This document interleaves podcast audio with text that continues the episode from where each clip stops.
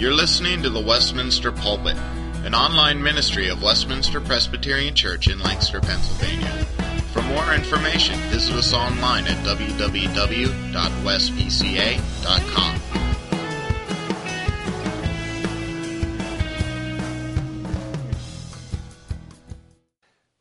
Turn with me, if you will, to 1 Corinthians chapter 1 and also Romans 6. Put your finger in Romans 6. Starting with 1 Corinthians 1. This evening we are focusing our thoughts on Jesus' death, his cross, his redemptive sufferings for his people. And we want to look especially at the power of the cross of Jesus Christ. Often we think of the power of the cross in securing our forgiveness from our sins. And that's certainly true. But tonight we want to look at the cross's power in breaking sin's bondage within. Those two aspects of salvation are like twin p- pillars deliverance from the penalty of sin and deliverance from the power of sin. Praise God that Jesus accomplished both of these mighty victories on the cross. But our aim tonight is to meditate on the power of the cross in delivering us from sin's bondage.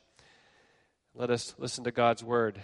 For the message of the cross is foolishness to those who are perishing, but to us who are being saved, it is the power of God. For it is written, I will destroy the wisdom of the wise, the intelligence of the intelligent I will frustrate. Where is the wise man? Where is the scholar? Where is the philosopher of this age? Has not God made foolish the wisdom of the world? For since in the wisdom of the world, through its wisdom, for since in the wisdom of, of God, the world through its wisdom did not know him, God was pleased through the foolishness of what was preached to save those who believe. Jews demand miraculous signs, and Greeks look for wisdom, but we preach Christ crucified. A stumbling block for Jews and foolishness to Gentiles. But to those whom God has called, both Jews and Greeks, Christ, the power of God and the wisdom of God. For the foolishness of God is wiser than man's wisdom, and the weakness of God is stronger than man's strength. Then looking back to Romans 6, verses 5 and 6, which will be the central text we'll look at tonight. Romans 6, verse 5. If we have been united with Christ, Him, like this in His death, we will certainly also be united with him in his resurrection. For we know that our old self was crucified with him so that the body of sin might be done away with, that we should no longer be slaves to sin, because anyone who has died has been freed from sin. May God bless the reading and the hearing of his holy word. G.K. Chesterton, the famous writer, likens the power of sin in the believer's life to a rhinoceros coming into a restaurant. Kids, you can imagine what that might be like, I would guess. Think of sitting at McDonald's munching on your burger, and someone opens the door and lets in a rhinoceros. Even if he wasn't on a rampage, I'm sure he would make quite a mess. Well, Chesterton says this about that rhinoceros He may have great power, but he has no rightful authority. That's how we might summarize the nature of remaining sin in the believer's life. Because of what Jesus did on the cross. Power, yes, to some degree still, but no rightful authority in our lives. In fact, Sin's power is a sin that is decisively broken by the cross of Jesus Christ. And so, as a result, we as believers can actually make headway in overcoming sin's dominion and power, not by our own strength, but by Christ's power. You might say that by the power of the cross, the Christian can begin to lasso that rhinoceros and begin to even clean up the restaurant of our lives, so to speak. That is what we want to look at tonight the power of the cross in uprooting sin in our lives. And I would like us to look at that in terms of two main points and then three points of application to us. Our first point, again from Romans 6, verse 6, is this Through the cross, every believer has died to sin. we just read, For we know that our old self was crucified with him so that the body of sin might be done away with, that we should no longer be slaves to sin. Most of us have heard and have sung that great spiritual, Were you there when they crucified my Lord? And the intent of that song is to imagine yourself back there watching Jesus put on the cross. It causes us to tremble. Were you there? And we might make another application of that hymn and say, well, were you there in the sense of, would your sins have put him on the cross? And we would say, yes, in that sense, I was there too. It was, it, it was my sins that put him there. But there's another way to answer that question that we find here in Romans 6. Were you there at the cross? Yes, amazingly, we're told here that by God's grace, the Word of God tells me that in a mysterious way, I, as a believer, I am in union with Jesus Christ. And in the death he died to sin, I also died to sin. Were you there? Yes, I was there. We know that our old self was crucified with him on the cross. This verse says that the old self, or we might call it remaining sin was crucified with Jesus Christ. So, if you have put your trust in Jesus Christ, if you are a believer, if you are, a, if you are a Christian, not only have you been forgiven of your sins, which is wonderful and important, and you've been given new life in Christ, but also there is this clear teaching that the Bible sets forth that you died with Jesus Christ. You have been crucified with Christ. And then verse 6 goes on to describe the incredible results of this death with Christ. It lists three parallel statements here about excuse me, about this death on the cross. So that it says, number 1, the body of sin might be done away with. So the body of sin and Paul envisions here the body as the vehicle and an instrument for sin. And now there's this decisive change because we've been crucified with Christ so that we are no longer bound to be sin's vehicle, sin's instrument. So that the body of sin might be done away with, that we should no longer be slaves to sin. Christians are no longer slaves to sin. And then it's further explained by the third clause that we should no longer be slaves to sin because, verse 7 anyone who has died has been freed from sin. We died with Christ. That means we've been freed from sin. Now, that's the reality. That is true for every be- believer. But, but don't you and I read that and, in one sense, say, it sure doesn't feel that way, does it? Sin still feels very much alive in my heart and in my life. I, and I feel very much alive to sin. Sin is still powerful. I still face temptation. How can this verse be true? Well, this verse is telling us that sin has been dealt a death blow, a fatal wound by the cross of Christ. But, of course, the remnants of sin are still there. That's why there is this ongoing battle with sin, and we'll get to that. But the point is that this passage is telling us that something incredible Something very decisive has happened in us by the power of the cross. We died to sin in Christ, and we rose again in his resurrection. Excuse me.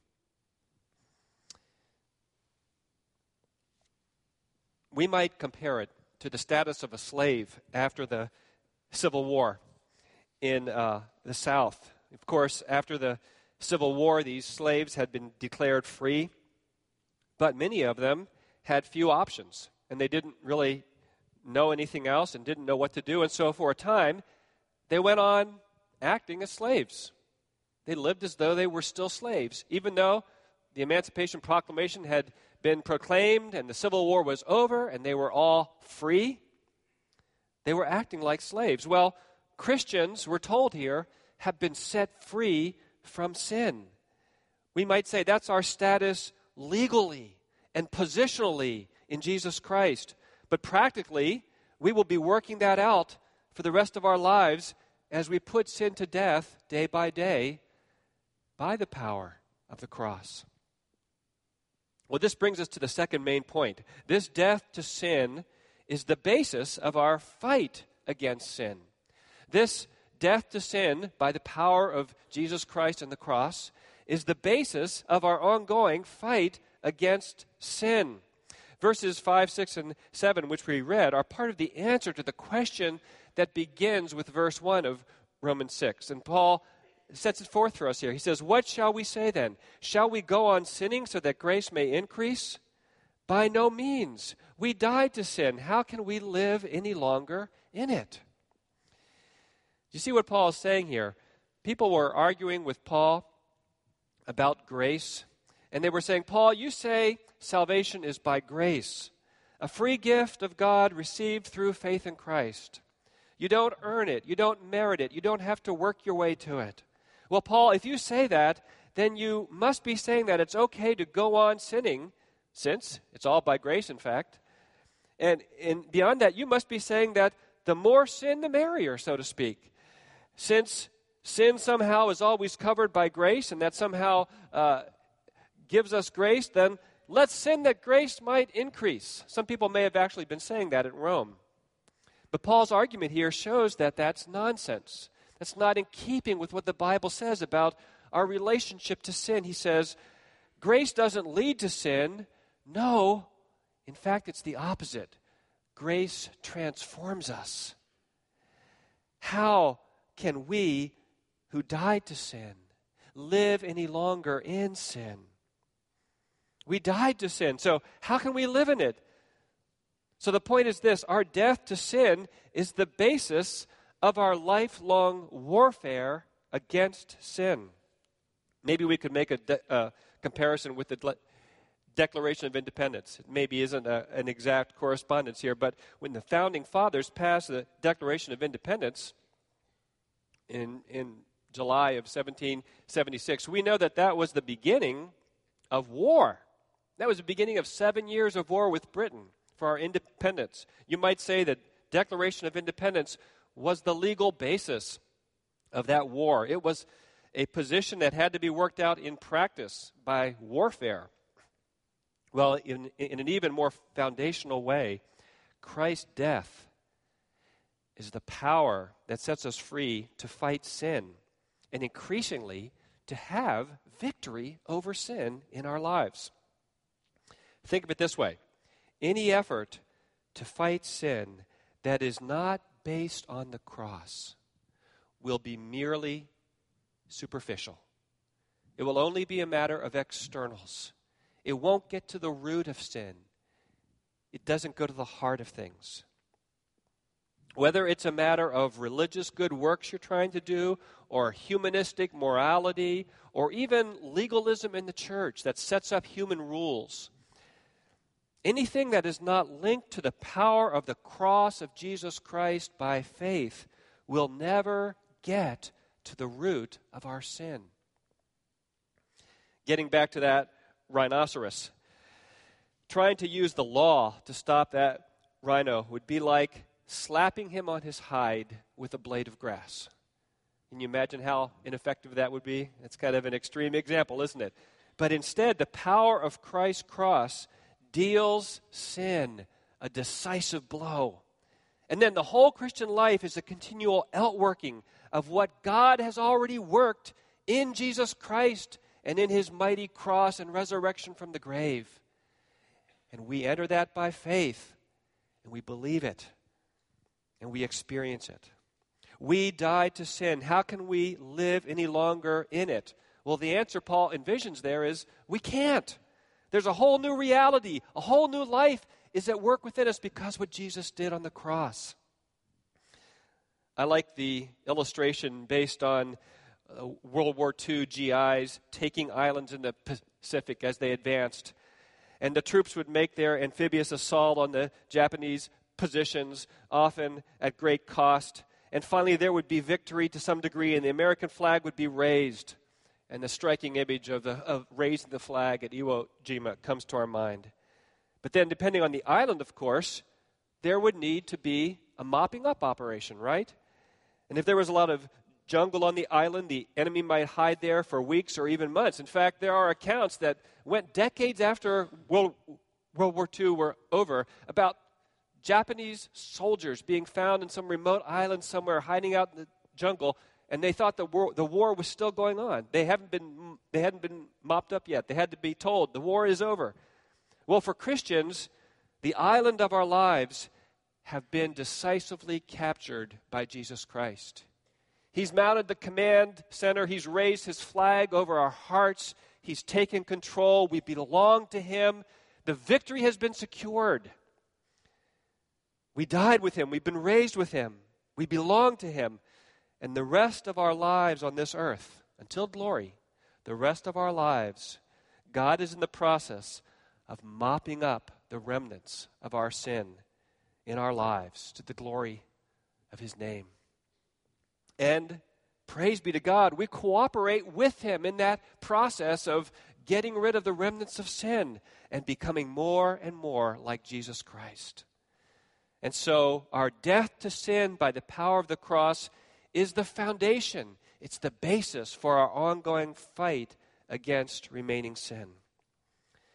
Three applications then of these points. The first is this by faith in Christ and his cross, we must reckon ourselves dead to sin. If all this that we've seen is true, how do we respond? First of all, we count ourselves. We reckon ourselves. It's, an accounting term. It's like you credit it to your account. Verse 11 says that. In the same way, count yourselves dead to sin, but alive to God in Christ G- Jesus. If all this is true, how do we apply it to our lives? Well, the starting point we're told here is to believe it. Not just to believe it abstractly, but to believe it is true for you, for me. If you are a believer in Jesus Christ, if you believe his death covered your sins and gave you eternal life, then believe also this truth we read here about the fact that you died with him and were raised with him. So even though it may not feel like it, often it doesn't feel like it. Sin may feel very much alive. You can't go by your feelings. You have to go by the Word of God. In Jesus Christ, it is true. Count yourself dead to sin. And then, as you believe and stand on God's Word, you will slowly make progress in battling sin. Yes, it's two steps forward, one step back. Yes, there are many ups and downs. Yes, sin so easily besets us. But that's the way ahead. It's like the ugly duckling. Kids, remember that story about the funny little duck, funny looking little duck, and all the other ducklings made fun of him, I think, as the story goes, because of his looks and his life was tough. But one day, after he'd grown up pretty much, he looked into the water and saw his reflection. And what did he see? There was a swan looking back at him. And he realized, oh, this is why life has been different. I'm not a duck, I'm a swan. And, and the story ends with his life being transformed. He goes off and joins the swans. And Romans 6 is telling you that you are no longer a duckling. No, you are a swan. You have died and been raised with Christ. Now live that way. Live in the light of your new identity in Jesus Christ. Yes, the habits of sin do not go away easily. Yes, this entire life is one of struggle and suffering and temptations within and without. But count yourself dead to sin by faith in Jesus Christ and His Word. Secondly, the application is this do not let sin reign. Verse 12. Therefore, do not let sin reign in your mortal body that you obey its evil desires. Doesn't this command put here right in the middle of Romans 6, doesn't this encourage us that we're on the right track in understanding the first part of what chapter 6 says? Even though Paul has said we've been freed from sin, he still puts out this command. We, we still need be, need to be told to keep fighting sin. Don't let sin reign. If the fact that we died to sin meant that there was no temptation to sin anymore, Paul wouldn't need to put this in there. We still need to be warned about the struggle with evil desire here. What does it mean then to not let sin reign? It means to resist sin, to turn away from every inclination and temptation to sin every specific temptation in your life. You just can't resist sin abstractly. Sin is resisted in very concrete ways in your daily life. In other words, to put it in Paul's words elsewhere, it's to put to death sin because we've died with Christ. And again, not in our own strength, but in dependence on the power of Jesus Christ and his cross. Here's a more complete description that I put down. Resisting sin or not letting sin reign is a painful, yet ultimately joyful process of deliberately rejecting sin and instead being satisfied with the beauty and the love of Jesus Christ. Let me just say that once more. This is what Jesus calls us to because we belong to Him. It's a painful, yet ultimately joyful process of deliberately rejecting sin and instead being satisfied with the beauty and the love of Jesus Christ. Think of Jesus in the garden. Think of Him praying. Think of Him with the Father's will before Him to go to the cross, to drink the cup of wrath Yes, we know Jesus was not guilty of sin, but the powerful temptation he faced there, it's like the temptation that we face, but I'm sure worse. And, and there he was, wrestling in prayer, in agony of spirit at times, sweating great drops as of like blood, facing this choice of the cup of God's wrath. And yet, Hebrews says at the same time, for the joy set before him. So he was looking beyond the cross to the joy of what he was accomplishing. And there we have a paradigm for our lives, a pattern for what it, what it is like to not let sin reign. Yes, we don't do it perfectly like he does it in any sense of the word, but he's blazed the way for us. That's what it feels like. It's not all sweet and roses and easy. No, it's, it's fighting, it's drops of blood, it's an agony of spirit, and yet it's in the power that Jesus Christ gives. I ask you, what kind of sin do you need to not let reign in your life this week, tomorrow? Anger, gossip, worry, grumbling, lust, pride, approval seeking, wanting to be in control, materialism. That's been shaken by a lot of Americans, hasn't it? Our tendency to materialism, but it's still there. Laziness, wrong priorities, fa- fail, failing to pray, forgetting to give thanks to the Lord, discontentment, being overconcerned with your appearance. The list goes on and on. Those are the trenches where the battle for putting death to sin takes place.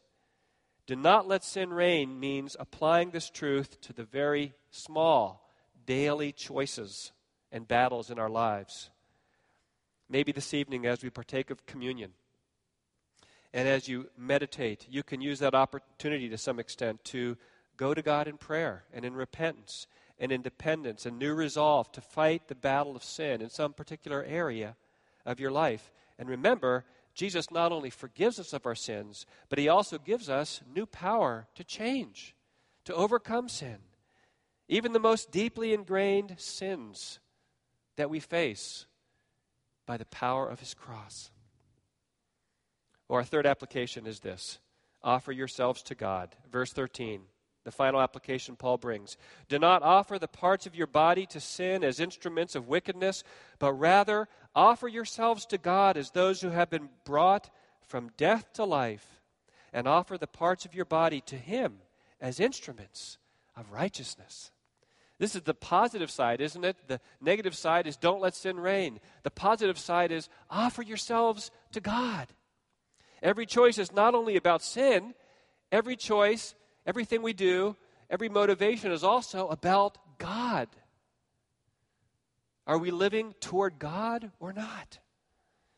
And if you belong to Jesus Christ, then more and more we are called to offer ourselves to Him.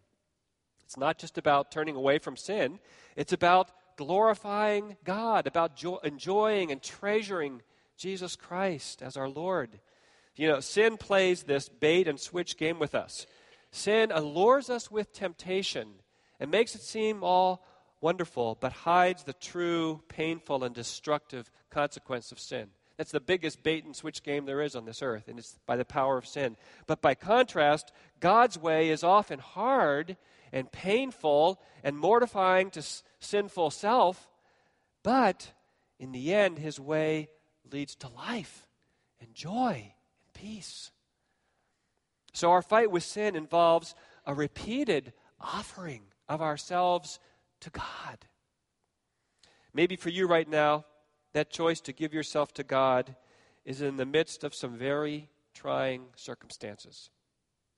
Maybe the way of the cross for you and where you're going to experience the power of the cross right now in your life means a daily reality of heartache of some kind, of chronic loneliness or misunderstanding or heartbreak or pain. Maybe it feels so costly you don't know whether you can go on. Well, remember, Jesus is offering you himself. You offer yourself to him, and Jesus takes you and gives you grace and gives you himself.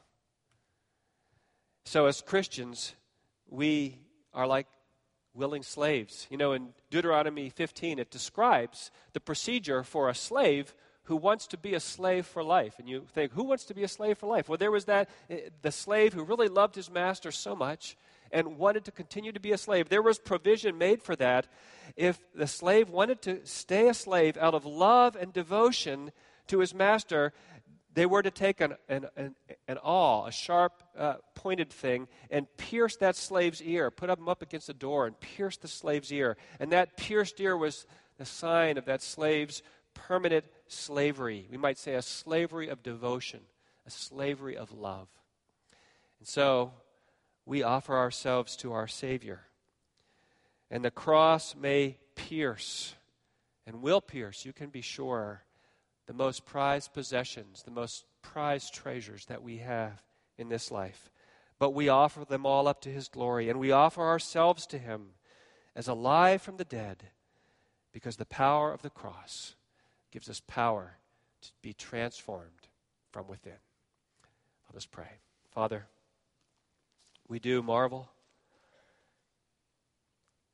about that great transaction that took place on the cross our sins on Christ, his righteousness to us. Oh, the deep mystery. And yet you did it. We say hallelujah. We thank you for the power of the cross. May that power be real to each one of us. And if anyone is here who hasn't entered in through faith in Jesus, may they do so while the day of salvation is here. We pray in Jesus' glorious name. Amen.